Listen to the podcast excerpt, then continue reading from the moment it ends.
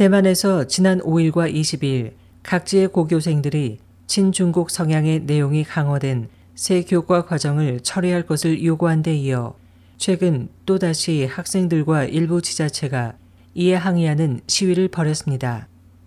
24일 현지 언론들은 대만 고교생 200여 명이 전날 오후 타이베이의 교육부 청사 앞에서 새 교과 과정 철회를 요구하는 시위를 벌였으며 이 과정에서 일부 학생들이 교육부 청사 점거를 시도하다 경찰과 충돌해 일부가 연행됐다고 보도했습니다.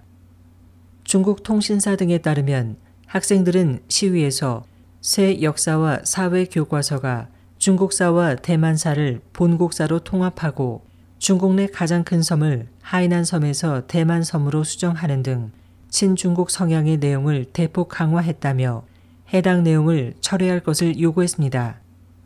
학생들이 연행되자 일부 인권단체와 동료 학생들은 교육부 청사 앞에 모여 경찰의 물리적 진압을 규탄하고 연행한 학생들을 즉시 석방하라고 촉구했습니다.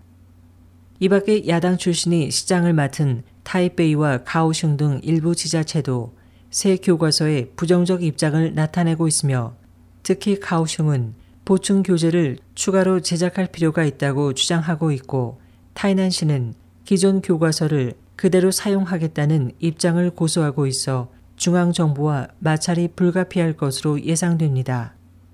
대만 교육부가 수정된 교과서를 다음 달부터 배포하기로 한 가운데 타이베이시는 이번 논란에 대한 다양한 의견을 수렴해야 한다고 충고했습니다. SOH 희망지성 곽재현입니다.